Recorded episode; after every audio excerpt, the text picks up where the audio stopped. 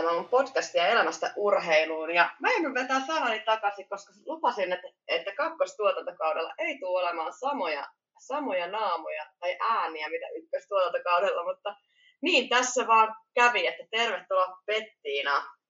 Voi kiitos, kiitos. Joo, valitettavasti nyt aika kulunut naama ja ääni täällä, mutta ei voi mitään. Näillä mennään.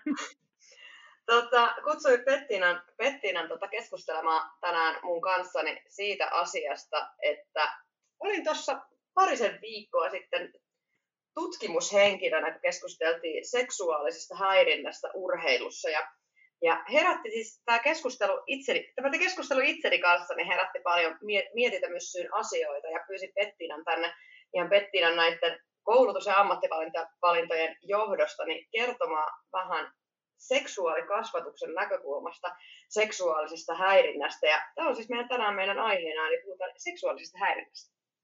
Joo, ei mitään. Hei, kiitos kun pyysit mut vieraaksi tähän aiheeseen. Tämä on tosi mielenkiintoinen aihe minunkin mielestäni ja siis hirvittävän moniulotteinen. Ja varmasti just sille sunkin kautta urheilusta plus sitten omasta takaa niin kuin fitnessurheilun kautta, niin varmaan löydetään aika mielenkiintoista lähestymistä tähän. Toki nyt täytyy sanoa, että siis mä en nyt en ole mikään niin kuin superasiantuntija tähän aiheeseen, mutta kuitenkin niin kuin seksuaalikasvatuksen saralla niin seksuaalinen häirintä ja tällainen, niin siis sehän on ihan niin kuin ykkösjuttu. Ja, niin kuin turvataitojen opettamista ja tollasta, että et, kiitos kun pyysit. Hyvä. Tota, itse asiassa niin lähdetään tästä pidemmittä puheitta. Normaalisti meillä on tällainen 10 minuutin jaarittelu, mutta tänään on olemassa niin paljon tiukkaa asiaa, niin aloitetaan ilman jaarittelua. Ja mennään siis tosiaan tuohon haastatteluun, minkä annoin. Oli siis kysymyksessä seksuaalisen häirinnän, häirinnän tavat, siis sen monimuotoisuus.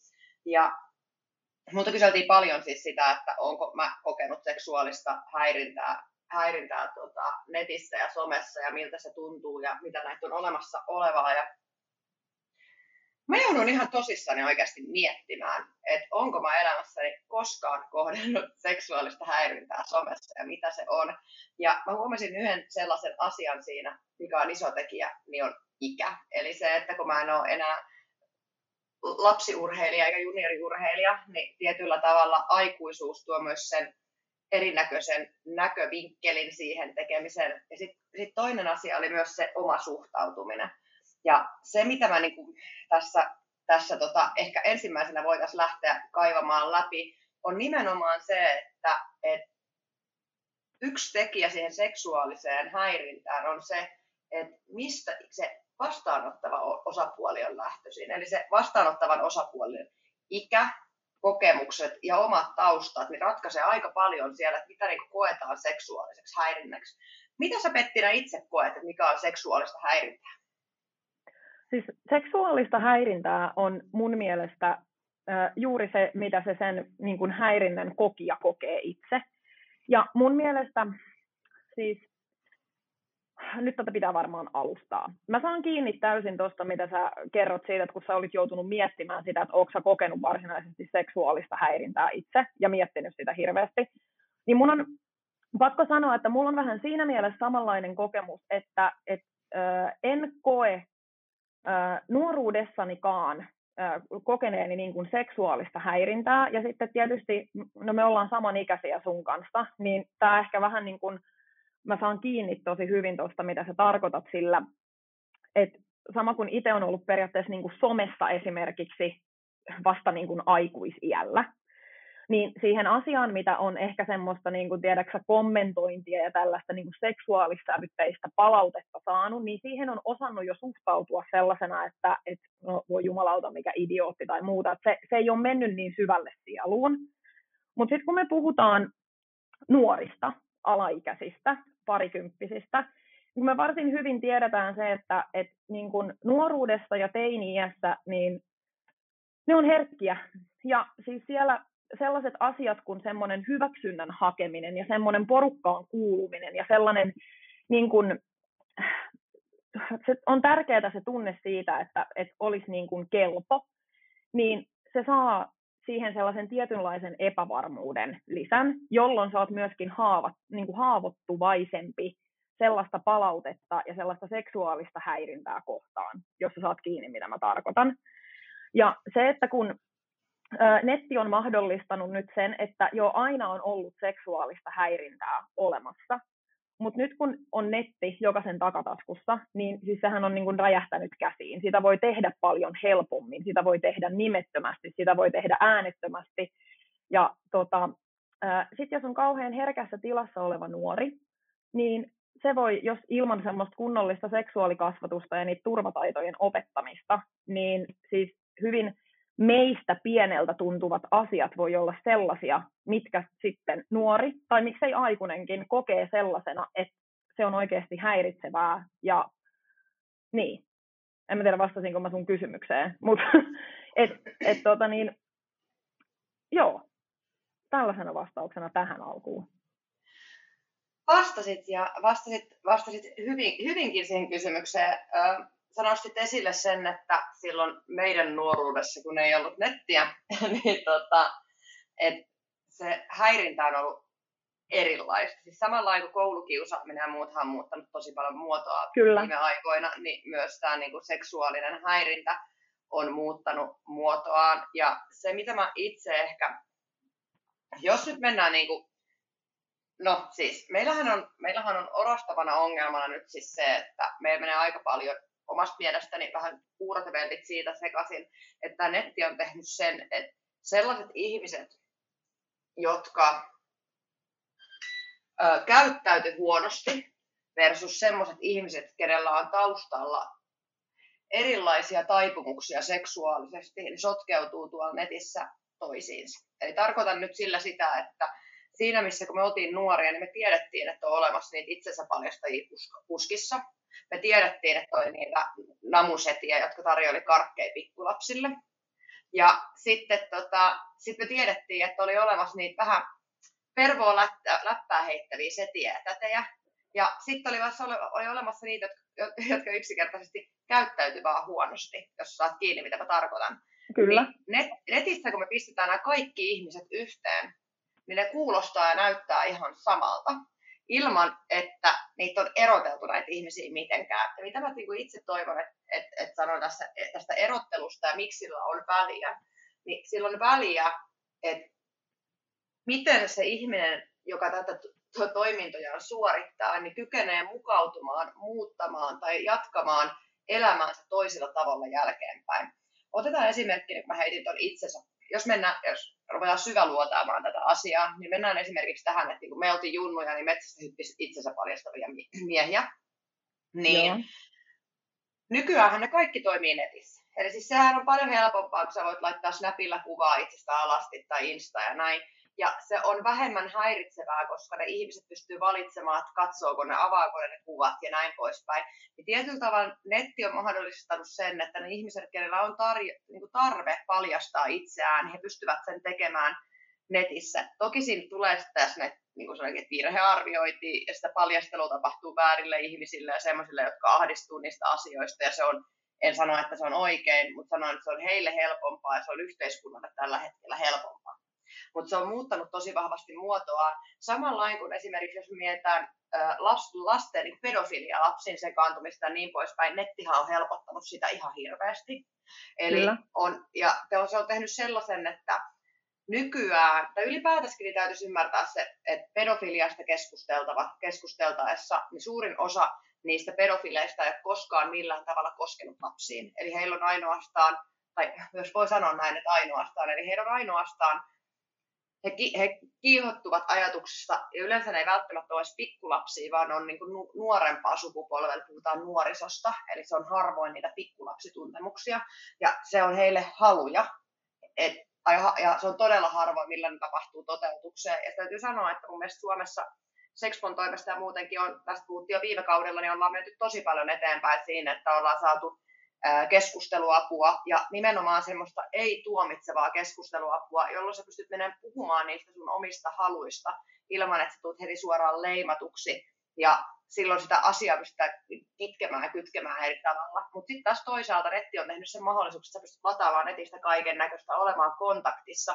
ja se on helpompaa.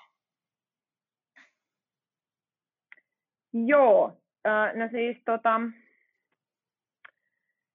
No ensinnäkin nyt haluan sanoa siitä, että et, ää, pedofiliahan on siis suoraan niin kuin ihan siis esipuberteetti-ikäisiin lapsiin kohdistuva seksuaalinen niin kuin tämmöinen siis kiinnostuksen muoto. Et sitten kun me puhutaan siitä, että onko teini-ikäisiä tai vanhempia, niin sitten me puhutaan jo niin kuin ihan eri filioista. Ja tota, mutta siis joo, sain kiinni tuosta. On, niin tätä mä, tässä tarko- tätä mä tässä tarkoitinkin, että jos me niinku, et, et se, että miten jos, jos me sanotaan, että on olemassa mies, joka lähettää 16-vuotiaille tytöille liekkihymiöitä, niin me kutsutaan häntä pedofiiliksi. Ja se nimenomaan niin sanoinkin, että tämä on niin paljon monisyisempi. Jo, joo, se, se on, ja siis mun täytyy sanoa, että mä nyt en ole niin kuin tähän asiaan perehtynyt ammattilainen ollenkaan, eli en halua niin kuin siihen asiaan mennä siis silleen syvällisemmin, mutta tota niin, ähm, siis nyt kun me mietitään tuollaista niin nuorten häirintää, siis ylipäätänsä. Mä tiedän, että mitä sä olit niin kuin nyt tarkoittamassa sillä, että on mennyt niin kuin käsitteet sekaisin ja tällaista, mutta mä haluaisin nyt vähän peruuttaa siinä mielessä tätä keskustelua nyt siihen suuntaan, että kun me mietitään tuollaista niin kuin nuoriin kohdistuvaa seksuaalista häirintää verkossa, mikä on just tuollaista siis tota niin, kuvien lähettämistä tai siis puhutaan niin kuin groomingista, siis tällaisesta periaatteessa niin kuin pitkäkestoisesta lapsen houkuttelusta johonkin seksuaalissävytteiseen toimintaan, mitä tapahtuu siis ihan joka paikassa. Sitä tapahtuu Instagramissa, sitä tapahtuu pelialustoilla, sitä tar- tapahtuu verkossa, siis, siis tapahtuu joka paikassa siellä, missä nuoria on. Ja siis sillä ei ole nyt sitten väliä, että onko ne ihan pieniä lapsia tai että onko ne vähän vanhempia lapsia, mutta joka tapauksessa ne on alaikäisiä. Niin se, että et, et kun on niin kun, että jos on niin kun suuntautumisia, että on niin pedofiilia, pedofiileja, niin se on ihan totta. Suurin osa niistä ei ole koskaan äh, siis syyllistynyt mihinkään rikokseen. Ja niin kuin me aina puhutaan siitä, että periaatteessa kaikki sellainen asia, mikä tapahtuu ihmisten pään sisällä, joka on niin kuin fantasiatasolla, niin siihen ei oikein kukaan muu voi puuttua, ja se on silloin ihan niin kuin ok. Et ongelmaksi asiat muodostuu silloin, jos siellä tapahtuu jotakin rikollista, jotakin laitonta ja joku niin kuin toinen tai kolmas tai mikä tahansa osapuoli vahingoittuu siellä. Mutta me pitää muistaa myös se, että mä en halua ajatella ihan noin sinisilmäisesti sitä, että, että tämä joukko ihmisiä olisi vaan heitä, joilla on joku ongelma, vaan siellä on myös oikeasti niin kuin pahoja ihmisiä seassa. Mutta mä sanon tähän väliin, tähän väliin, että sä ymmärtänyt väärin, en siis tarkoittanut sitä, että tarkoitin siis sillä, että on paljon ihmisiä, jotka, tai sanonkin, että, että, että se, että ketkä kokee näitä haluja, mutta ei tee asialle mitään. Eli en tarkoittanut siis sitä, että se joo, on joo. jo siis tekemistä, että ottaa netissä yhteyttä ja rupeaa Kyllä. toteuttamaan niitä. Se on iso e-, e-, ero fantasioida ja toteuttaa on, fantasiaa on. millään ja tavalla. Si- ja siinä mielessähän siis on tehty nyt just nimenomaan jo niin kuin Sexpon puolelta hirveästi niin kuin siis edelläkävijä työtä sen suhteen, että on madallettu kynnystä hakea apua tällaisiin asioihin, jotka niin kuin, siis niihin voidaan esimerkiksi terapiassa niin kuin tarttua. Että sitä kynnystä hakea apua on madallettu tällaisille ihmisille. Ja siis sehän on ihan valtavan hieno asia, koska se, että asioita peitellään tai yritetään lakasta tai puhutaan vaan siitä, että sellaiset ihmiset pitäisi viedä ladon taakse ja ampua, niin on aika vanhanaikaista ajattelua, että niin kun siihen on olemassa olevaa apua saatavilla kyllä Suomessa erittäin hyvinkin. Sehän on sitten siis eri asia, että hakeeko kaikki sitä apua, koska kaikki ei välttämättä niin kuin osaa katsoa sitä asiaa myöskään. Nyt en puhu pelkästään pedofiileista, vaan jos ajatellaan ihan tällaista niin kuin tilannetta vaikka siitä, että jos on, jos on niin kuin tällaisia aikuisia ihmisiä, jotka on sosiaalisesti lahjattomia, ää, sosiaalisesti jollakin tavalla ehkä vähän jopa jälkeen jääneitä, niin ketkä niin kuin sit yrittää lähestyä nuoria tuolla verkossa, niin sehän on sitten taas kiinni myöskin siitä, että tietääkö ihminen ylipäätänsä tekevänsä väärin. Kaikkiaan ei välttämättä tiedä, ja sen takia niistä asioista on tärkeää puhua ääneen. On, ja siis nimenomaan siis se, että me tehdään ennaltaehkäisevää työtä, niin se on tosi tärkeää. Ja siksi mä niin sanoinkin, että aloitetaan niin kuin syväluotaavan näistä, niin kuin sä sanoit, että sinisilmäisyydestä ja pa- niin rehellisesti sanottua pahuudesta, niin siksi on, niin aloitetaan näistä asioista, koska nämä on ne nimenomaan ne, se miekan terävin kärki ja se kaikkein se pienin osuus, mutta se kaikkein vaarallisin osuus, mitä sieltä netistä löytyy. Ja mä heitän ilman ihan tällaisen asian. Mä oon ihan kauhea täti ja tantta, mutta mun mielestä alaikäisten ihmisten ei tarvitsisi olla somessa ollenkaan. Tai jos he ovat, niin se pitäisi olla aina valvottua.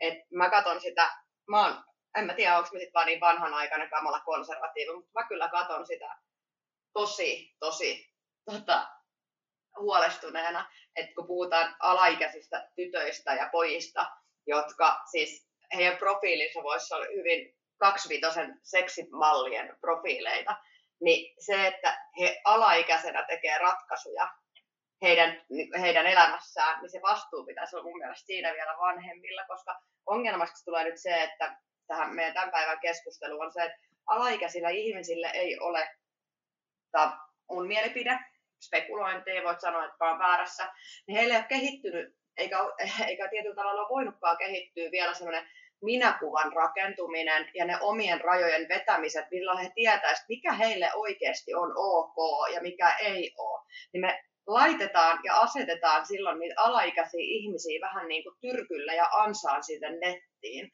Valvo, varsinkin jos se on valvomatta, he on siellä keskenään, niin se on, se on niin kuin liian iso apaja monelle pahalle asialle. Ja se, siihen kohtaan, niin kuin sanoinkin, että omalla tavalla mä toivoisin, että ne ikärajat olisi korkeampi, niin se kannattaisi paljon enemmän, millaista kuvia materiaalia siellä jaetaan. Ja valitettavasti niin meidän Suomessa on paljon vanhempia, jotain kiinnosta, mitä heidän lapset siellä netissä ihan oikeasti tekee.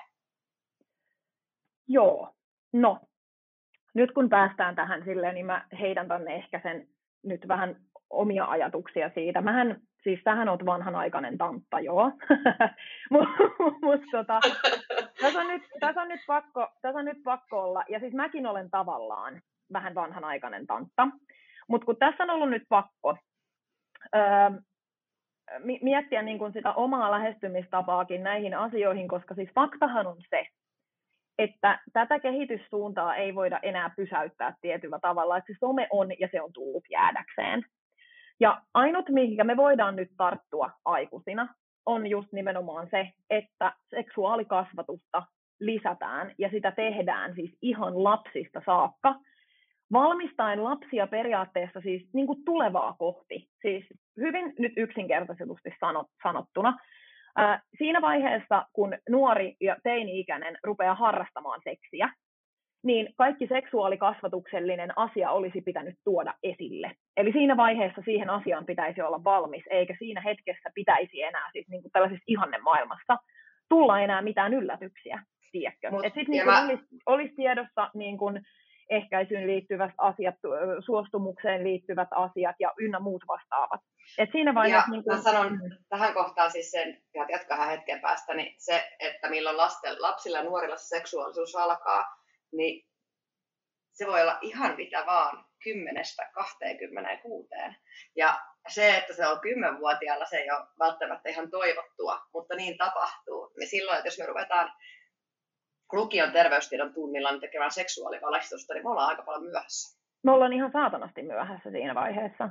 Siis sehän on, faktahan on se, että monesti, että jos mietit, että nuorimmilla tytöillä kuukautiset alkaa esimerkiksi kahdeksanvuotiaana, niin silloinhan lapsi on ihan lapsi vielä.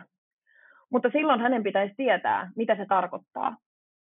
Ja se voi olla niin, että se tulee alasteellakin, sit kun käydään biologiaa läpi ja siis ruvetaan puhumaan murrosiasta, niin se voi olla, että se on osalle liian myöhään. Eli sen takia on tärkeää, että sitä pitäisi tulla myös kotoa. Että se ei saa olla pelkästään, koska mä ymmärrän sen, että niin kuin meidän koululaitoksessa, niin siellä on tehty tietyt opetussuunnitelmat tiettyjä ikäryhmiä varten, että koska aloitetaan tietty, koska puhutaan murrosiasta ja lisääntymisterveydestä ja muusta vastaavasta, niin sitten kun siellä on näitä tällaisia niin kuin, tiedätkö, ääripäitä, että alkaakin vaikka kuukautiset murrosika tosi nuorena versus sitten kauhean vanhana, niin siellä pitäisi olla sitä skaalaa ja sitä tietoa pitäisi silloin tulla muualtakin kuin vain pelkästään koulusta, mikä on siis tärkeää se, että se otettaisiin ihan vanhempien, vanhempienkin niin kuin kautta haltuun se asia. Ja siis kaikki tämä tällainen ennakoiva kertominen siitä, mitä tapahtuu ja että siihen niin kuin sitä seksuaalisuutta ja seksuaalikasvatusta pidetään niin kuin läpi elämän mukana, valmistaa nuoria siihen, että kun niillä on tietoa, niin ne on silloin myös enemmän turvassa. Eli se, siihen niin kuin seksuaalisen häirintäänkin, kun päästään sitten monien mutkien kautta siellä jossakin vaiheessa, niin kun sitä on valmisteltu sitä lasta siihen, että hän tietää sen, että mitä voi tulla vastaan siellä.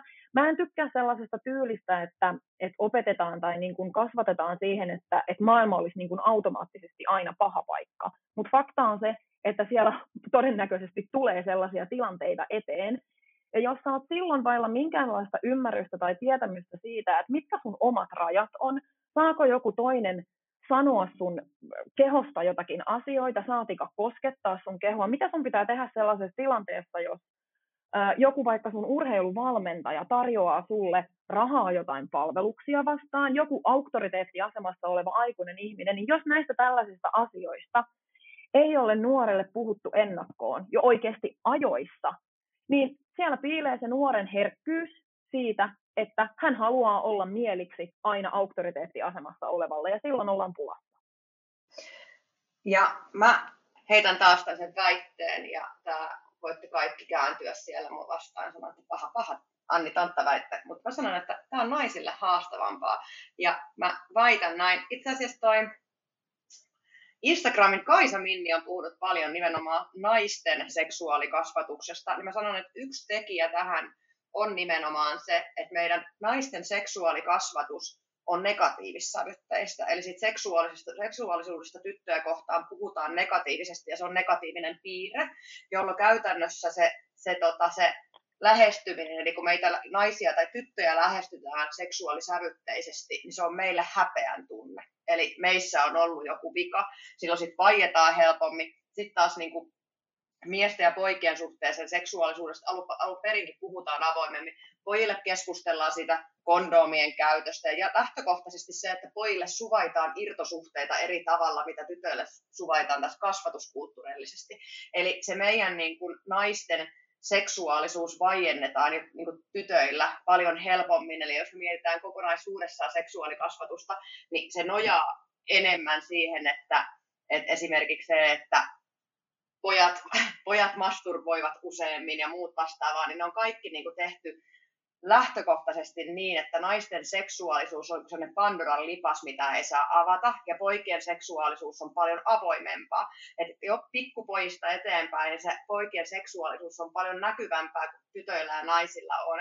Ja sen takia sieltä ehkä tietyllä tavalla tuleekin, sä olit ihanasti tuon auktoriteettiasian esiin, niin helpommin päästään siihen, että siihen tyttöjen seksuaalisuuteen ja seksuaalisiin rajoihin päästään käsiksi sieltä auktoriteettipuolelta, koska se on meidän na, na, tyttöjen seksuaalisuus on alun perin ollut, niin kuin sanoinkin, semmoinen kielletty hedelmä, mistä ei voi puhua. Ja sitten kun, sit, sit, kun nuori joutuu semmoiseen tilanteeseen, missä hän haluaisi vetää niitä rajoja, mutta sitä ei osata tehdä, koska se on, jos ymmärrät, mitä vähän takaa, se on nöyryyttävää, että sua, niin kuin, että sua kohtaan, että sua alistetaan, sulle tulee näitä seksuaalisia viestejä, niistä ei uskalle puhua, ne jättää jälkiä, koska ei ole nimenomaan ollut sitä seksuaalikasvatuksen positiivista puolta, koska seksuaalisuus itsessään on hirveän ihana ja positiivinen asia, meidän kaikkien pitäisi tutustua siihen, mutta jos se on ollut sitä, että tämä on nyt tosi kärjistävä, että pojat käyttäkää te kumia ja tytöt pitäkää te housut jalassa, niin se, se, se, ei, niin kuin, se, se ei viestä asiaa yhtään minnekään.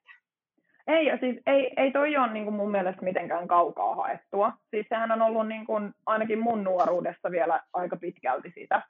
Et mä sanoisin sillä, että jos mun äiti olisi ollut semmoinen hirveä hissukka ja konservatiivi, niin mä en tiedä kuinka pahasta pulasta mä olisin ollut jossakin vaiheessa.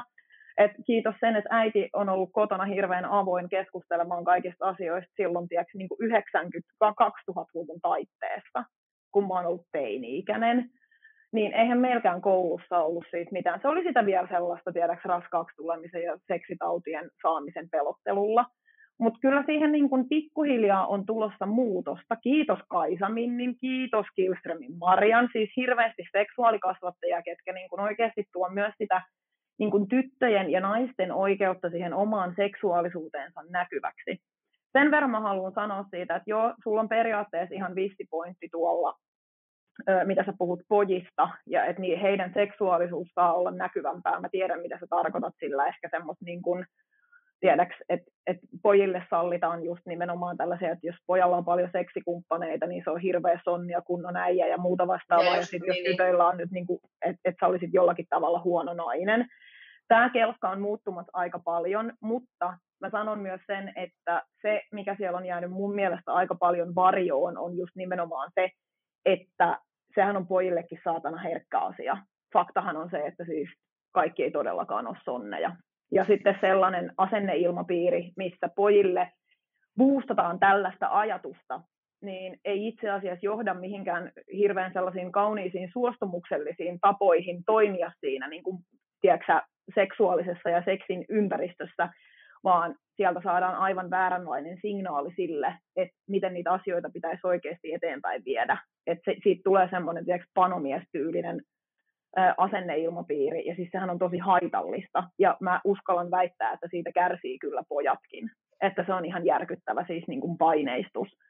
On, ja mun pitää Et... sanoa myös siinä kohtaa, että, että mä itse on myös en sano, että pelännyt, mutta just nimenomaan siis se, että nythän, kun sanoit, että ollaan tehty paljon töitä, niin nythän on menossa semmoinen naisten voimaannuttamisen kausi, että me naiset halutaan enemmän omalta keholta ja elämältä ja rakastetaan itseämme, mikä on tosi tervettä.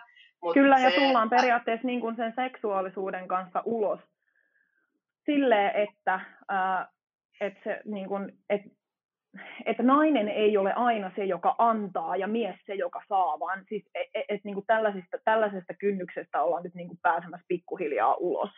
On, mutta pitää muistaa, se, että, niin. että nämä on hirveän vanhanaikaisia rakenteita, mistä nämä juontaa, ja siis töitä joutuu sen asian eteen tekemään hirveästi, ja, mutta sitä suuremmalla syyllä niin se semmoinen seksuaalikasvatus ihan kaikille sukupuolille muuttuu koko ajan tärkeämmäksi ja tärkeämmäksi.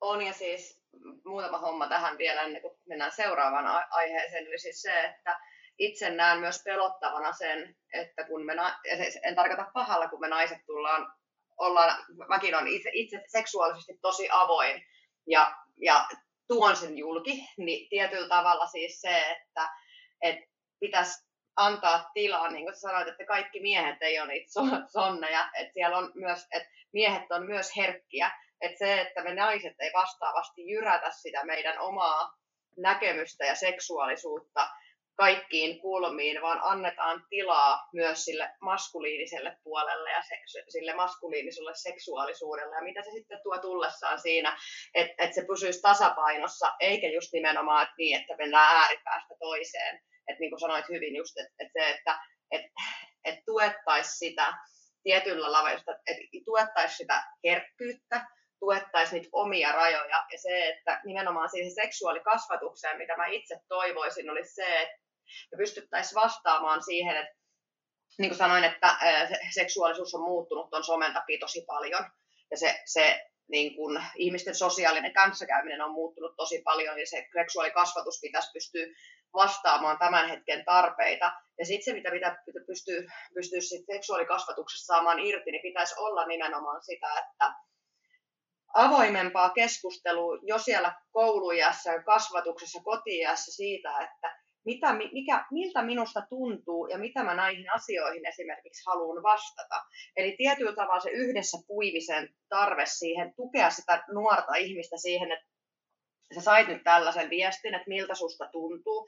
Halu, niin kuin että se, että sitä nuoren tunnetilaa tuettaisiin, vaikka ei aina olisi todellisia tapauksia, mutta ehkä sitten semmoisilla niin kuin, koulussa vaikka tehtävä pohjaisilla, pohjaisilla lähtökohdilla, että lähdettäisiin miettimään, että kun on tällainen tilanne ja tämmöisiä viestejä, tai siis se, että lähettäisitkö itse, niin että peilattaisiin vähän sitä todellisen elämän tarvetta ja se, että nuoret joutuisi itse pähkäilemään niitä rajojaan jo siellä turvallisemmassa ympäristössä, eikä niin, että sit se ensimmäinen kontakti niistä liekkihymiöistä ja munakoisoista ja, ja vesisateista, niin tulee sieltä netistä ja sitten mietitään, että mitä ne tarkoittaa ja mitä niihin pitäisi vastata, vaan se, että ne nyt olisi käyty jo siellä turvallisessa ympäristössä läpi, jotta sen nuorella voisi olla joku oma mielipide siitä, mitä hän haluaa niihin vastata ja missä hänen rajansa menee. Ja ne olisi yhdessä ehkä mietitty ja työstetty ja niitä pitäisi työstää koko ajan, koska kun nuori kasvaa, niin nehän muuttuu, että ei Pettina 12V ole sama asia kuin Pettina nyt 32V.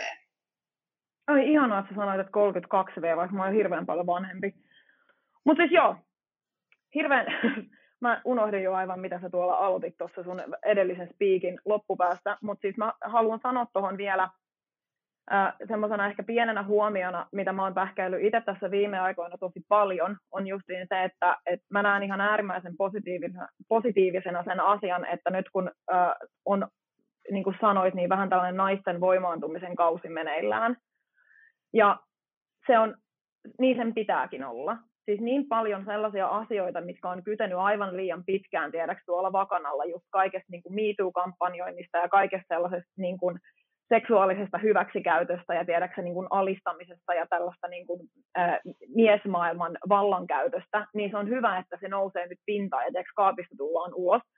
Ja siinä samaan aikaan mä sanon nyt, että ei ole naisten tehtävä purkaa sitä niin kuin periaatteessa miesten puolta siitä asiasta, vaan tähän me kaivattaisiin mun mielestä niin kuin enemmän just nimenomaan ehkä niin kuin miessukupuolen edustajia näyttämään sitä mallia meidän nuorille miehille ja pojille, tiedäksä, siis totta kai se on kaikkien aikuisten ja vanhempien vastuulla, mutta mitä mekin tässä jauhetaan sun kanssa, kumpikin tietääkseni lapsettomia ihmisiä ollaan ja muuta vastaavaa, että niinku helppoa tässä on niinku jaaritella siitä siinä mielessä.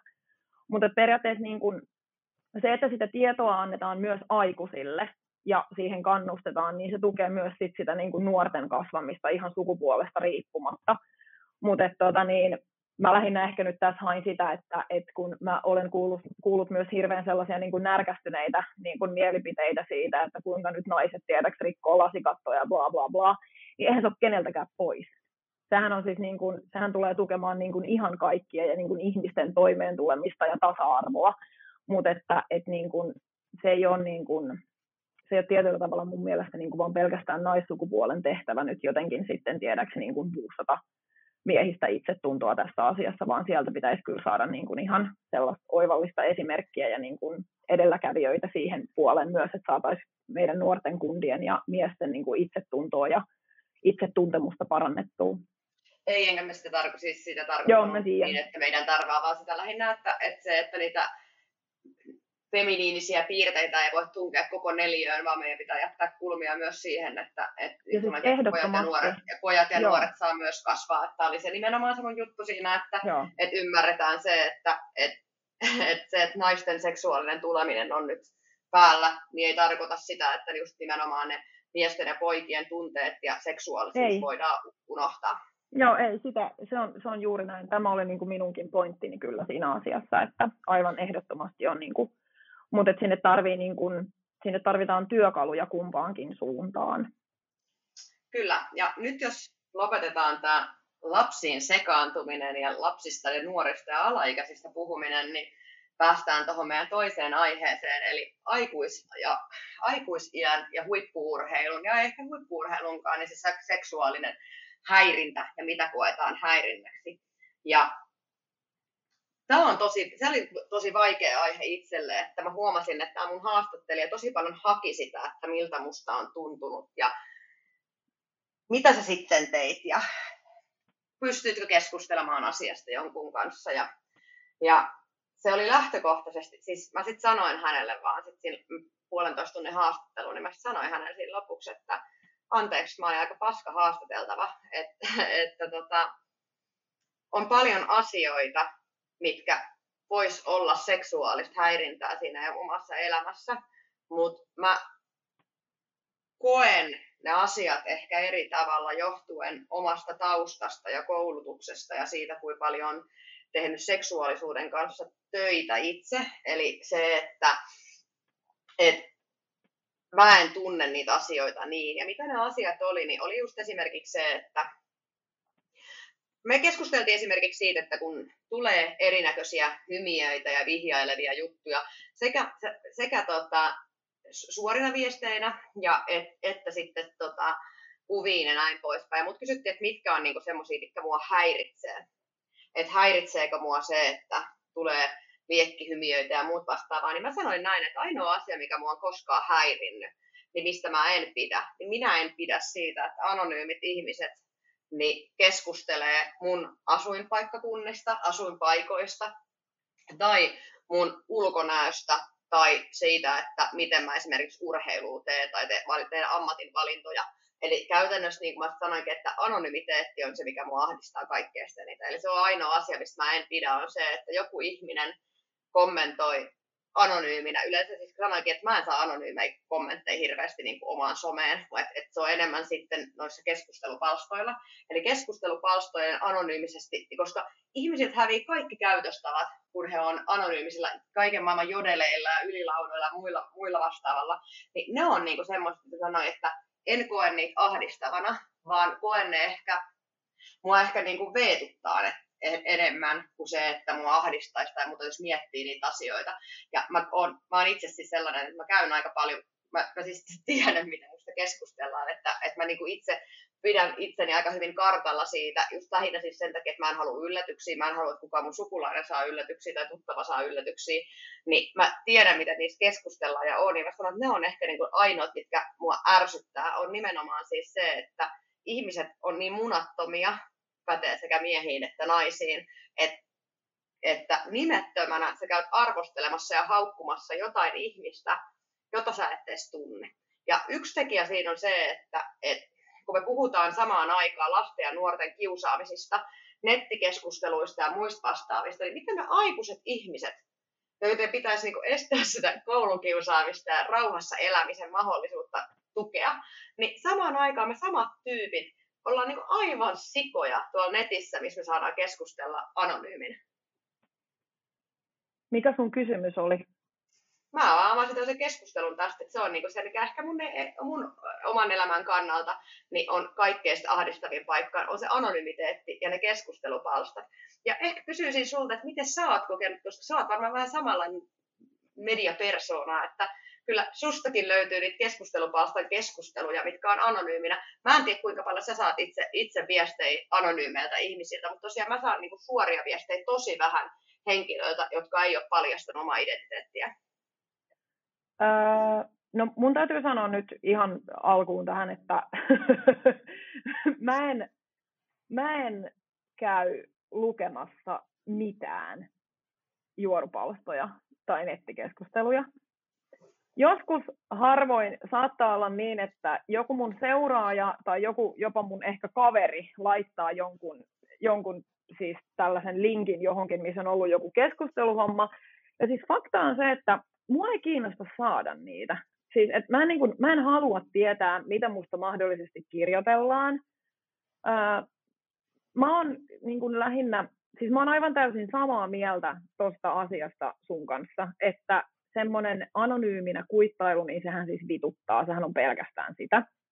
Mutta tota, mun täytyy sanoa, että mä oon ehkä luonut sellaisen tietynlaisen niin suojamuurin itselleni siinä mielessä sille, että mä oon kaikkien mun elämäni niin kuin tekemisten ja valintojen kanssa niin sinut, että jos jollakin ulkopuolisella on siihen jotakin kommentoitavaa, niin jauhakoon sitten rauhassa.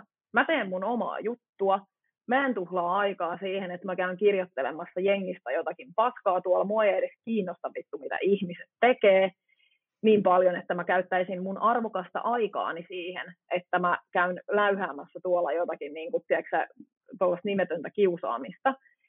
Et, et mä, niin kuin, mä oon miettinyt sitä, että et ainut asia, mikä mua niin kuin vituttaisi tuollaisessa asiassa kaikista eniten on se, että jos joku mun läheinen kärsisi mun niin valintojen suhteen siitä hirveästi. Mutta mä olen hoitanut asiat myös hyvin pitkälle niin, että, että sieltä ei pitäisi niin kuin mitään sellaista kyllä tulla. Että sitten se on minä, joka kantaa omasta elämästäni vastuun ja ottaa omista valinnoistansa vastuun, ja sitten millään muulla ei oikeastaan niin kuin kauheasti merkitystä. Et mun mielestä niin kuin ihminen saa kiusattua myös itsensä hengiltä sillä, että kyttäilee tiedäks, mitä siitä kirjoitellaan, koska paskaa kirjoitetaan aina. Siis siitä pitää meidän ihan valtamediakin huolen, että niin kuin kaikki tällaiset merkityksettömät asiat nousee periaatteessa otsikoihin koko ajan, kun voitaisiin keskittyä oikeasti niin kuin ihan maailmanlaajuisesti paljon mielenkiintoisimpiinkin niin kuin otsikoihin ja asioiden ylösnostamiseen. Mutta mä saan kyllä kiinni tuosta, että mikä, mikä siellä niin kuin, mikä sua niin kuin hiertää siinä. Mutta et, et se, mä en tiedä liittyykö tämä nyt varsinaisesti niin kuin mihinkään seksuaaliseen häirintään tai sellaiseen sinänsä, mutta että et tota niin, mä saan ihan hirvittävän vähän mitään häiritseviä viestejä, ja jos saankin sellaisia, niin esimerkiksi, no Instagram on ehkä se kanava, mitä mä käytän kaikista eniten, niin mm, jos sieltä tulee esimerkiksi kysymyksiä mulle, että, että saanko sun mielipiteen, mitä mieltä oot mun kullista tai jotakin muuta vastaavaa, mitkä nyt on tällaisia hyvin tyypillisiä ehkä, mitä sieltä on tullut. Niin mä oon ottanut niihin sellaisen kasvatuksellisen näkökulman siitä, että mä sanon, että, että mua ei kiinnosta sun kulli, eikä varsinkaan niin kuin kysymättä, että jos sulla on joku toiminnallinen häiriö tai joku ongelma sun oman peniksen kanssa, niin tässä ja tässä on puhelinnumerot, mihin voit soittaa ja keskustella asiasta. Että on tosi epäkohteliasta kysyä tällaista vierailta ihmisiltä täällä verkossa. Ja mä periaatteessa tiedän sen, että koska mä puhun tosi paljon seksistä ja hyvin avoimesti ja seksuaalisuudesta tuolla mun Instagramissa, niin se saattaa olla jollekin semmoinen vähän niin kuin ehkä triggeri, että hei, tuolta voi ehkä kysyä. Ja siinäkin niin mä en halua heti, mä en halua heti ottaa itse sellaista äh, lähtökohtaa siinä, että ei vittu tuolla joku sairas pervo, koska siellä voi ihan oikeasti olla myös ihminen, jolla on joku hätä ja hän, hän ei tiedä. Ja sitten sillä käytöksellänsä hän voi aiheuttaa jollekin muulle kuin minulle tosi paljon mielipahaa ja seksuaalista häirintää, jos minä en sano hänelle, että tämä ei ole ok. Eli periaatteessa niin kuin en tiedä, saitko kiinni tuosta, mitä tarkoitan. Hei, hypätään, tähän, hypätään tähän sun juttuun heti.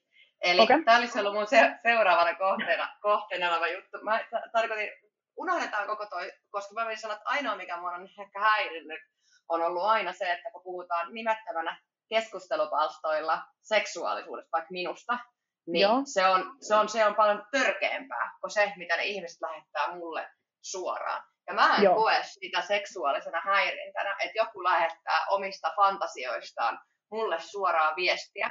Juuritin tuosta syystä, me käytiin tosi pitkä keskustelu, tai siis seksuaali, seksuaali joku tutkija Jyväskylästä mun vastaava, joka teki tutkimusta siis tästä, ja mä sanoin hänelle että siinä on nimenomaan se, että mä en koe sitä häiritsevänä, jos joku omalla nimellä ja naamalla lähettää ja kertoo fantasioistaan minulle, että mä oon jopa, en sano, että mä en, älkää nyt ymmärtäkö kuulet väärin, että otettu, mutta se että, se, että jos siitä puhutaan tietyllä tavalla, mä kerron teille vielä esimerkkejä, niin se on oikeasti aika iso luottamus, että ihminen kertoo elämästään, muuta asiaa elämästään ja kertoo fantasioistaan sinulle, niin silloinhan sä oot ollut sen ihmisen myös luottamuksen arvoinen. Ja mä en koe sitä häirintänä, silloin, kun se tehdään, niin kuin sanoinkin, että tiettyjen rajojen puitteissa. Eli mulle on häiritsevämpää se, että joku nimetön mies kertoo siitä, että hän haluaa mitäkin asioita työntää minnekin koloseen nimettömänä keskustelupalstalla, niin se on paljon häiritsevämpää kuin se, että esimerkiksi niin kuin mä, oon saanut, mä saan tosi vähän, ymmärtäkää ihmiset, että mä saan tosi vähän minkäännäköistä niin kuin, tuommoista, saanko näyttää Felixen juttuja, että mä saan hyvin, hyvin vähän. Eli mulle, mulle perustuu siis se, että ihmiset lähettää, niin kuin sanoinkin, että mulle lähetään enemmän niin kuin yksityis, yksityishenkilöiden yksityiskohtaisia oman elämän asioita. Eli esimerkiksi mulla on ollut siis sellaisia henkilöitä, jotka on jo kertonut esimerkiksi siis omasta taustastaan tai ongelmista. Kun sä sanoit mun mielestä hyvin nyt se, että, että me ei tiedetä koskaan, mikä sillä ihmisellä on taustalla siellä. Tämä on tietyllä tavalla ehkä, niin kuin sanoinkin, että oma, oman, kun, oman koulutuksen, elämänkatsomuksen ja tiettyjen valintojen kautta niin on nähnyt sen, että, niin kuin sanoin, että meitä ihmisiä on monenlaisia. Ja erinäköisiä tämmöisiä vaikka likasten vaatteiden pyytäjiä, pyytäjiä harjoitusvaatteiden ja alusvaatteiden on ollut, mutta mä en esimerkiksi en ole kokenut sitä koskaan ahdistavana, koska ne on yleensä ollut sellaisia ihmisiä, että he on saattanut kuukausia jutella mun kanssa, kysyä miten reenit menee, kysyä miten laidutus menee, miten menee kohti kisoja ja onko reenit kulkenut ja onko koulussa kaikki ok. Ja sitten tulee sivulauseen sellainen kysymys, että pystyisinkö ostaa sinulta likaisia vaatteita. Joo, niin, mutta siis se on ihan... Se, mä, mä, menisin, mä, mä, jatkan tätä, että se on ollut enemmän niin, että en mä, mä sanoinkin sille haastattele, että mä en ole kokenut sitä ollenkaan seksua- seksuaaliseksi häirinnäksi, koska ne ihmiset on niin kuin sanoinkin, että heillä on, heillä on ollut kynnys kysyä sitä. Ja mä sanoin tälle naiselle, joka tätä haastattelua teki näin, että jos minä, joka elän heteronormatiivisessa suhteessa, lähden viikoksi kahdeksi reissuun ja Sami kysyy muuta, että hei, voisitko jättää rakas sun likaset alushousut tuohon sängyn päälle, niin mä voin niitä sitten haistella, kun mä menen nukkumaan. Niin se olisi kaiken maailmalle ihan ok. Mutta sitten kun sen tekee ihminen, yksinäinen ihminen yksinäisenä tunteena ja kysyy sitä, se on ihan niin kuin järisyttävän kamalaa. Mutta kun se on käytännössä ihan sama ihminen, kysyykö se mun aviomies, jos ymmärrät, että se ei ole oikeasti sama ihminen, mutta se on ihminen siellä takana, on se sitten mun aviomies tai joku tuntematon ihminen siellä taustalla. Hänellä on joku tarve siihen, se on hänelle sellainen fantasia-asia. Ja se, että jos mä vastaan siihen, että, että säkin tommonen pervo, että, että saatana pervo, lähetä mut rauhaa, niin se voi olla siinä tilanteessa hänelle tosi niin kuin, traumaattista, koska niin kuin sanoinkin, että mulla yleensä ne ihmiset on sellaisia, että he on pidemmän aikaa jutellut ja seurannut ja kysellyt ja jutellut ihan normaaleja asioita. Ja sitten se on mennyt siihen, että tietyssä kohtaa, koska mä vastaan yleensä kaikille ihmisille, ketkä puhuu, niin kuin lähettelee mun viestejä, mä pyrin vastaamaan jokaiseen niin kuin yksityisviestiin, mikä mulla tulee, niin jossain kohtaa he on kysynyt, ja se on tosi harvoin alusvaatteet, se on yleensä reedivaatteet, semmoisia, niin kuin, niin kuin sanoinkin, että se on tehty, se, että se on niin kuin ollut sellainen rohkeampi askelus ky- kysyä siihen, mihin mä oon yleensä vastannut, että et, et, niin mä en valitettavasti myy käytettyjä vaatteita, mutta mun fanipaitoja muut pystyy ostamaan verkkokaupasta. Niin se, että et se miten mä reagoin siihen, niin mä en osaisi reagoida, niin kuin sanoinkin sitä, että mä ehkä liikaakin pystyn ajattelemaan sen, mitä siellä taustalla sillä ihmisellä on. Ja se, että kun meidän ihmisillä on niin erilaisia haluja, fantasioita ja asioita. Mä oon aikuinen ihminen, kehen hän ottaa yhteyttä, niin tietyllä tavalla mä oon myös se, mä, mä oon sinänsä, ymmärrän, että mä oon paljon turvallisempi, että hän kysyy niitä multa, kun niiltä junnuilta tai alaikäisiltä tai muut vastaavalta, niin se millä tavoin se otetaan vastaan, niin se on, niin kuin, se on, se on myös se toinen puoli, niin kuin sä äsken puhuit. Joo, on, mutta, mutta mä haluan niin kuin aivan kyllä ehdottomasti niin kuin tuoda tässä nyt sen näkökulman siis esille, että ää, nyt pitää muistaa niin kuin tällaisessa, tällaisessakin esimerkissä se, että sä olet esimerkiksi sitten jo luonut jonkinlaisen suhteen ää, sun niin kuin seuraajiin tai ihmisille, ketkä sulle kirjoittelee, mutta sä olet tehnyt sen edelleen niin, että sä et tiedä, kuka siellä on oikeasti takana. Eli sä tunnet jonkun ihmisen verkossa. Ja tämä on nyt niin kuin se tiedätkö, siis mun mielestä aika oleellinen asia tässä nyt sen takia, että kukaan ei saa mitään väärää informaatiota siitä, niin mun mielestä on äärimmäisen tärkeää ottaa sellainen ehkä niin kuin kasvatuksellinen näkökulma siihen myös semmoisen niin sanotun tuollaisen fantasiatason juttujen ja tällaisen. Mä ymmärrän, mitä sä tarkoitat oikeasti. Siis mä saan niin aivan täysin kiinni siitä, että se ei ole sulle semmoinen niin kuin kriittinen asia, mutta nyt pitää muistaa, että me ei voida tehdä kenestäkään muusta ihmisestä koskaan ennakko-oletuksia sen takia, että joku saisi vaikka väärän infon siitä, että no koska Anni on noin suvaitsevainen, niin sitten on varmaan joku muukin. Eli tuollaisessa tilanteessa oikeasti, kun sä et tunne ihmistä henkilökohtaisesti, sä et ole koskaan nähnyt sitä kasvatusten, ja jos et sä luonut siihen minkäänlaista niin kuin mä sanon tähän kohtaan, et, et keskeytä, et keskeytä. Mä, mä keskeytän sen mä takia, jaksa. koska sä, sä, sä, kirjoitat, sä puhut nyt niin, että mä hyväksyisin sen. Mun pointti oli äsken se, että mä en yleensä vastaa siihen hirveän rumasti, koska mä en vastaa ihmisille muutenkaan rumasti. Että mä yleensä, kun sä sanoit tuosta kasvatuksellisesta tiestä, niin mä tarkoitin sillä sitä, että mä, että mä en vastaa siihen, että valitettavasti mulla ei ole likaisia vaatteita, vaan mä vastaan sen asian yleensä niin, että, että mä en niitä tarjoa. Että se, että, että että mä vastaan sen fiksusti ja virallisesti. Mä en yleensä esimerkiksi, mä en hirveän helposti esimerkiksi estä ihmistä, mä en laita ihmistä estoon niin kuin sillä, että se olisi blokkaus, vaan se, että niin kuin sanoit tuosta kasvatuksellisesta puolesta, mä yleensä vastaan siihen fiksusti, mutta joo, totta kai mä ymmärrän tosi tota, tarkkaan sen, että se taustalla oleva ihminen mulle hajukaa, kuka hän on. Ja tietyllä tavalla siis, että mä suvaitsen niitä asioita, tiedostan myös sen, että kaikki ihmiset ei niin tee. Mutta se niin kuin sanoinkin, että se, että miten sä siihen vastaat, niin se on tosi tärkeää. Ja jatka nyt siitä sun kasvatuksellisesta puolesta.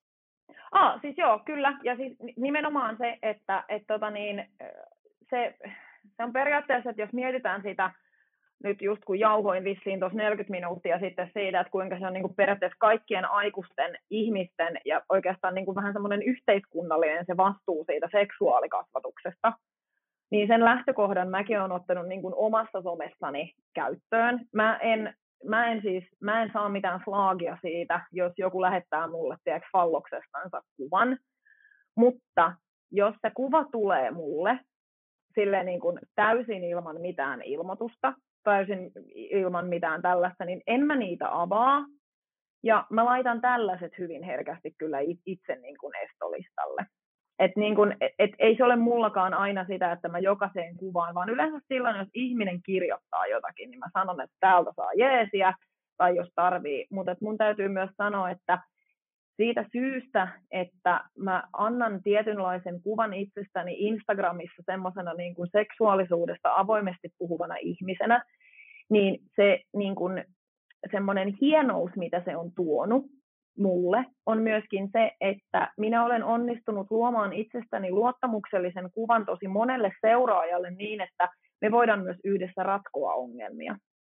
Eli siis mä saan tosi paljon viestejä, missä kysytään, että saako kysyä tällaista intiimiä asiaa, että tarvisin vähän apua, ja sitten niitä pähkäillään yhdessä. Ja se on mun mielestä niin kuin somen parasta osaa.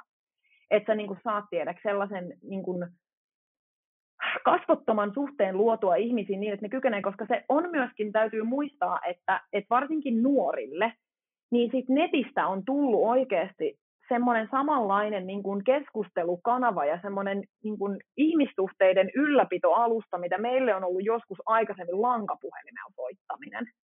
Et tiedätkö, että se, se niin kuin, mä en tiedä liittyykö tämä enää tähän yhtään millään tavalla, mutta me niin kuin sain kiinni, enkä mä ajatellut sitä, että jotenkin niin kuin, siis hyväksyisit kaiken ja olisit silleen, niin kuin, että jaa, joo, hikiset alkkarit ja sitä ja tätä ja tota. Mutta niin ymmärtää silleen, että jos me puhutaan, jos me puhutaan niin kuin seksuaalisesta häirinnästä ylipäätänsä, jos niin kuin urheilun parista tai tällaisesta, niin tämä menee ehkä vähän nyt siitä ohi tietyllä tavalla, siis niin kuin aiheena, siis jos mietitään sitä, että, että, että minkälaista niin kuin mahdollista häirintää nuoret kokee ja tuleeko se sieltä valmennuskulttuurista tai näin poispäin, niin mä kadotin nyt ihan mun punaisen langan. Kiitos. Mutta mä otan tuosta kiinni, kun sanoit, että tuosta nimettömänä, se siinä mun pointti mä en ole ikinä, mä oon saanut yhden Snapchat-kuvan aikanaan, missä on ollut alaston mies viisi vuotta sitten. Mutta mä en esimerkiksi nimenomaan en saa itse mitään niin seksuaalissävytteisiä kuvia. Ja mä saan hirveän harvoin mitään niin kuin seksuaalis- suor, suoria ehdotuksia tai muut vastaavaa, niin kuin sanoit tuossa, että ne on siis pähkäilyjä, niin mullekin noin lähestymiset noista, niin kuin sanoinkin, että ne mitä, mitkä on seksuaalissävytteisiä tai kysymyksiä, niin ne on yleensä ollut semmoisia, niin kuin sanoitkin, että enemmän pohdintoja kuin sellaista se, mut joo, ja sitten joo, sellaista niinku suoraa lähestymistä, koska siis eihän, si, eihän siitä tykkää kukaan, että sun naaman eteen tungetaan jotain sellaista, mitä sä et voi itse päättää, että katsotko sä sen vai et sä katso. Ja se on se, että sanoit tuosta somen hyvästä puolesta, niin se somen hyvä puoli on tietyllä tavalla se, että et on olemassa semmoisia, niin vaikka sinä, keneltä me miehet ja naiset joita mietityttää, että onko tämä soveliasta ja voiko näin tehdä ja voiko kysyä sinulta kysymyksiä, niin on tullut niitä henkilöitä, kenen kanssa keskustella. Kun tämä Suomi on pullollaan yksinäisiä ihmisiä, joiden ainoa kontakti niin kuin ulkomaailmaa on se sosiaalinen media ja me, tai niin kuin some ja netti ylipäätäskin. Et siellä on myös sellaisia henkilöitä, kenen kanssa voit keskustella ja pähkäillä asioita jotta sitten ei mentäisi niihin miinoihin, että ei tulisi niitä seksuaalisia, seksuaalisia häirintöjä ja ylilyöntejä ja muut vastaavit, milloin aiheutetaan sekä sille vastaanottajalle, että tämä oli tämä mun pointti, että sille vastaanottajalle, niin traumaattista kokemusta. Että on olemassa ehkä, niin onko se kamalaista Pettinä sanoa että tietyllä tavalla, että se, että sun kanssa käy huimassa niitä, niin se on teillä, siis sä, sä et siitä mene rikki, ja se ihminen saa sitä vinkkiä ja neuvoja, niin se on turvallisempaa kuin se, että se kohdistuu johonkin niin kuin sanoit, nuoreen epävarmaan, sitten tämä oli se mun pointti, nuoreen epävarmaan yksilöön, joka ei vielä tiedä elämästä ja maailmasta eikä rajoistaa vielä yhtään mitään, niin sen takia tuommoisia avoimia yksilöitä, kuten sää, niin on ihan hyvä, että on olemassa, johon, voidaan, niin kuin, johon voi kysyä ja mietiskellä, koska se, niin kuin sanottiinkin, että seksuaalinen kasvatus, kun sä oot 25-vuotias mieshenkilö esimerkiksi, jos sä et ole saanut sitä seksuaalikasvatusta siihen mennessä, niin et sä sitä enää siinä kohtaa mistään enää saa kouluista ja näin poispäin. Eli se on vähän niin kuin menetetty jo. Eli sitä ohjausta pitäisi tehdä siellä sosiaalisessa mediassa ja nimenomaan niin sanoinkin, että tietyllä tavalla, että kun sä oot luonut itsestäsi semmoisen brändin, seksuaalisuuden suhteen, että sulle uskaltaa puhua ja keskustella, niin se on hyvä asia. Eli silloin niillä ihmisillä on paikkoja, missä he voi kysyä ja puida niitä asioita, mistä ei ehkä pysty puhumaan sitten muiden ihmisten kanssa.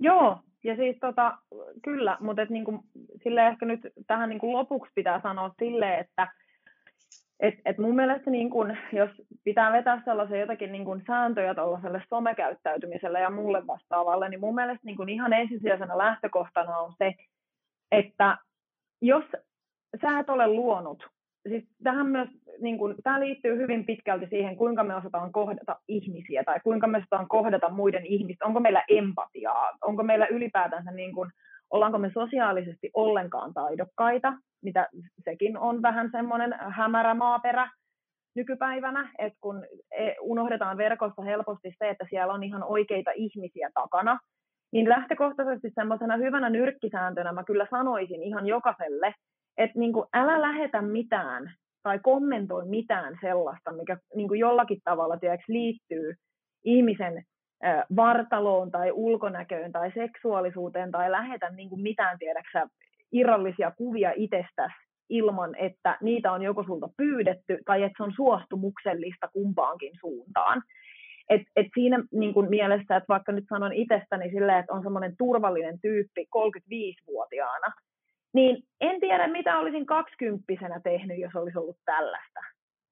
Et kyllä on siinä, ja... on niin ihan, ihan niin kuin, si, siinä on ihan pohja sille, että et miksi, miksi niin kuin myöskin nuoret, ja varsinkin niin kuin ehkä sanotaan sieltä 10-20-vuotiaista, että miksi he ovat vaikutuksille alttiita, niin se on ihan biologiaa.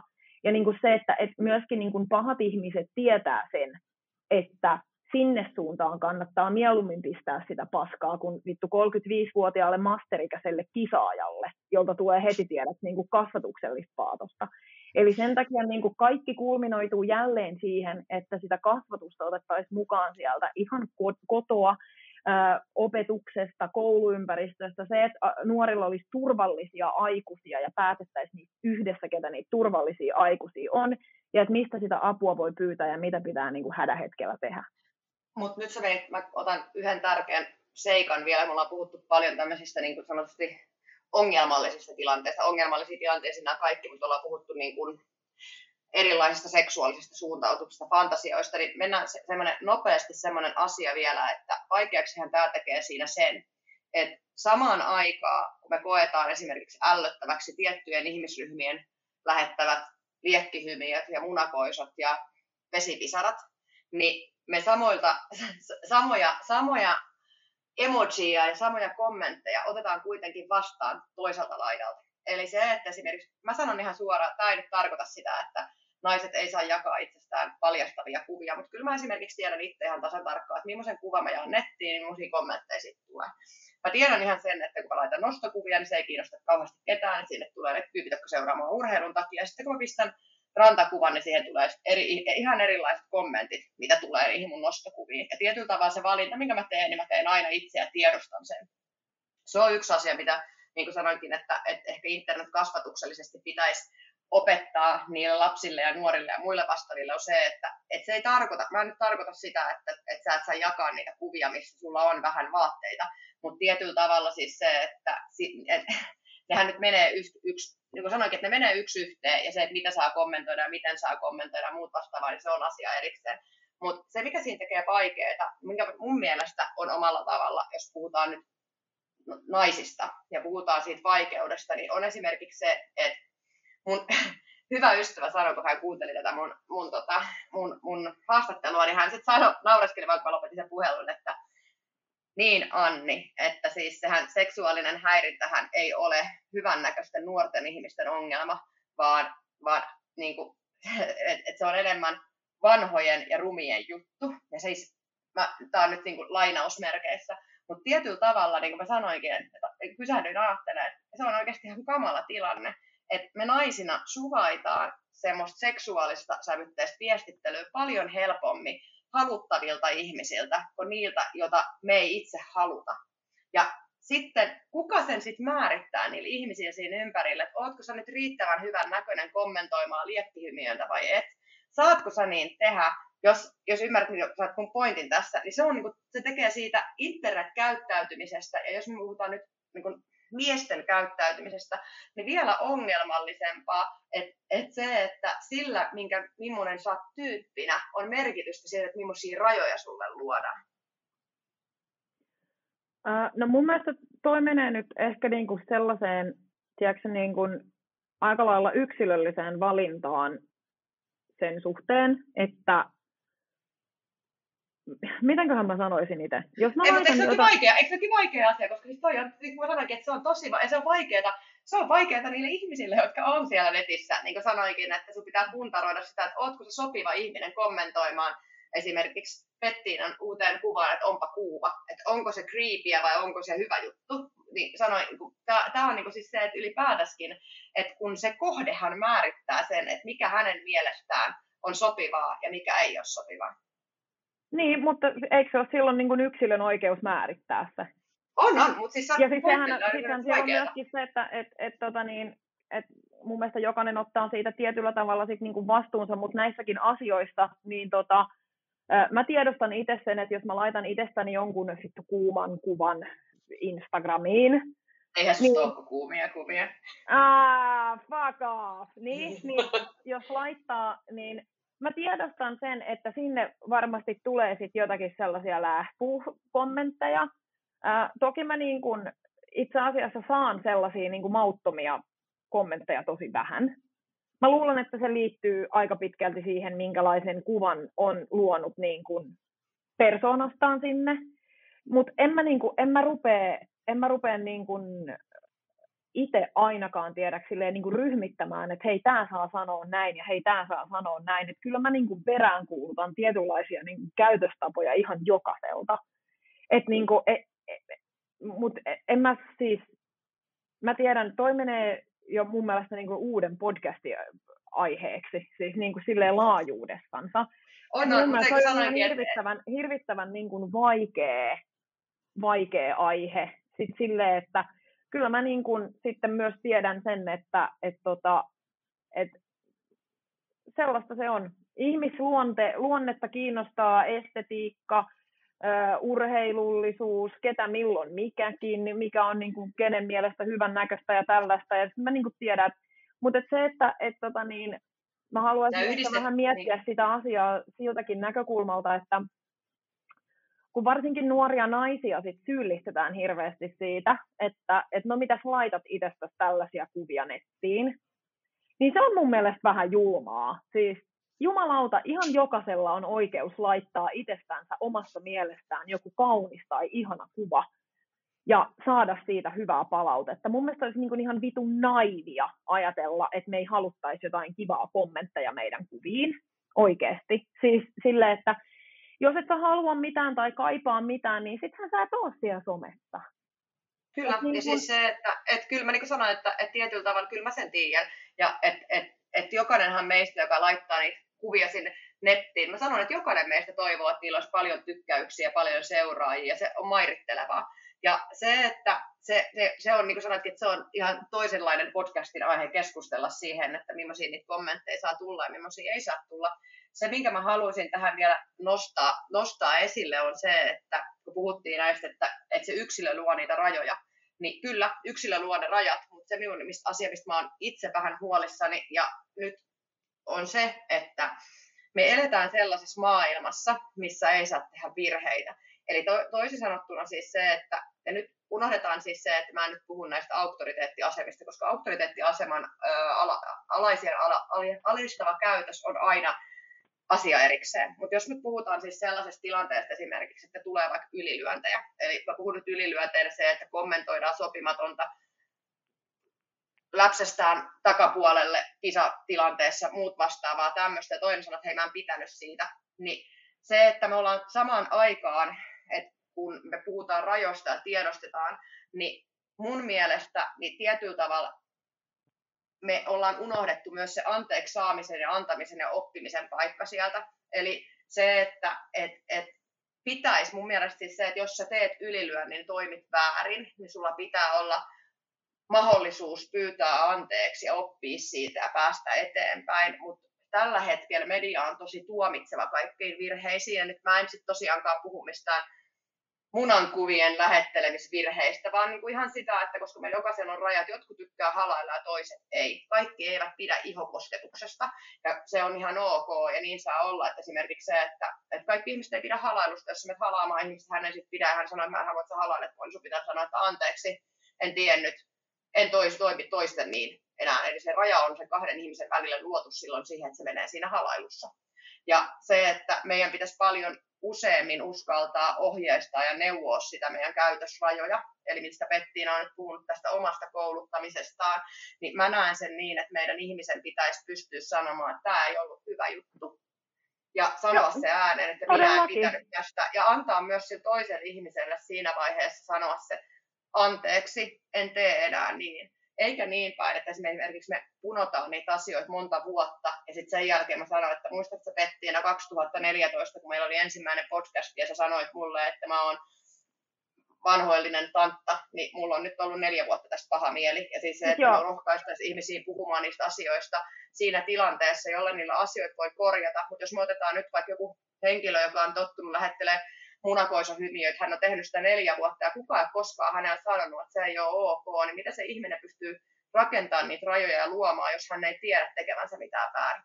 Ei pidäkään. Sen takia meillä on tärkeää se, että me luodaan niin kuin kommunikaatiota toistemme välille sillä asialla. Tämä pätee ihan jokaiseen asiaan, ystävyyssuhteissa, parisuhteissa ja kaikissa muissakin suhteissa. Että niin kuin semmoinen ää, mielensä pahoittaminen panttaamalla sitä, miksi tuli paha mieli, on mun mielestä niin typerintä, mitä yksilö voi tehdä itselleensä. Jos sua vituttaa joku asia, sano se ääneen ja siihen voidaan tehdä muutos. Jos ei muutosta tule, niin siinä tapauksessa sun pitää tehdä ratkaisuja siihen, että haluatko pitää sellaista ihmistä tai lähipiiriä lähellä, missä sun rajat ei ole heille ok. Se on hyvin yksinkertainen asia, mutta ei voida olettaa myöskään sitä, että muut tekee ne asiat sun puolesta. Omista rajoista pitää puhua ääneen, jotta voidaan tietää, mistä kiikostaa. Mutta nyt mun on ihan oikeasti pakko lähteä. Joo, mä päästän Pettina sut pois. Kiitos, että sä tulit meidän vieraaksi. Mä tiivistän tässä vielä loppuun vähän ne meitä, meidän, nämä meidän jutut, mitä me käytiin läpi. Kiitos Petsku. Kiitos. Niin kuin sanottiin, että tästä olisi taas ollut ehkä ensi kauteen, niin lähdetään sitten noista rohkeusasioista enemmänkin ja puhutaan vähän syvemmälle tästä. Mutta kiitti hei mun puolesta sulle ja me nähdään uudestaan me kuuntelijoiden kanssa jatketaan vielä hetken aikaa tässä näin, ja mä totean siis niin, että, että me tiivistettiin siis Pettiinan kanssa sitä, että aina ne, mitkä tapahtuu, tapahtuu ulkopuolisille tahoille, niin ulkopuolisille tahoille, eli tarkoitan sitä, että aina ne asiat, mitkä tapahtuu niin, että kysymättä sinua kuuntelematta, niin ne on aina sellaisia, mihin kuuluu puuttuu blogata ja sanoa, että tämä ei ole hyvä homma. Toinen asia, mitä me keskusteltiin tässä loppuvaiheella, tärkeät asiat, loppuvaiheella kuin alkuvaiheella, oli se, että seksuaalikasvatusta ja koulutusta pitää jakaa. Se ei ole kiinni siitä, ollaanko me 10, 20 vai 35, vaan seksuaalisuus itsessään niin muuttuu koko ajan. Meidän pitää pystyä myös peilaamaan ja keskustelemaan siitä erinäköiset, erinäköiset seksuaalineuvojat ja muut vastaavat on tänä päivän noussut, noussut ja nostanut hirveästi päätään, mikä on hyvä juttu, että saadaan lapsille ja nuorilla ohjeistusta siitä, mitä se seksuaalisuus oikeasti on ja mitä niitä omia rajoja tehdään. On tärkeää se, että me uskalletaan sanoa, että mikä, mikä on meille ok ja mikä ei, ja me ei hävetä sitä, jos joku asia ei tunnu hyvältä, vaan me voidaan sanoa se asia ääneen. Tässä loppuun, mitä me käytiin vielä läpi, mikä mä näen itse tärkeänä, on se anteeksi antamisen ja pyytämisen juttu. Eli se, että rapatessa roiskuu. Tarkoitan sillä sitä, että välillä me ihmiset kaikki tehdään virheitä ja niitä virheitä tulee. Tärkeintä on siinä se, että me luetaan sitä tilannetta ja huomataan esimerkiksi se, että sitä vastaa, vastaanottavaa asemassa, niin hän ei ole pitänyt tästä tilanteesta. Me pyydetään anteeksi sitä. Jos, ja joka tapauksessa aina, jos me loukataan vastaanottavaa osapuolta, niin meidän tulee pystyä puntaroimaan meidän omaa käytössä pyytämään anteeksi. Ja toisaalta sitten sen vastaanottavan osapuolen pitää pystyä antaa anteeksi ja antaa tilaa siihen, että me opitaan siitä meidän, meidän menneisyydestä ja käytöksistä ja virheistä, jotta ne rajat syntyy molempiin puoliin. Hei, me puhuttiin tänään siis seksuaalikasvatuksesta, somehäirinnästä ja muusta vastaavasta. Kiitos, että kuuntelitte. Laittakaa hei seurantaa mun, mun podcasti vaikka Spotify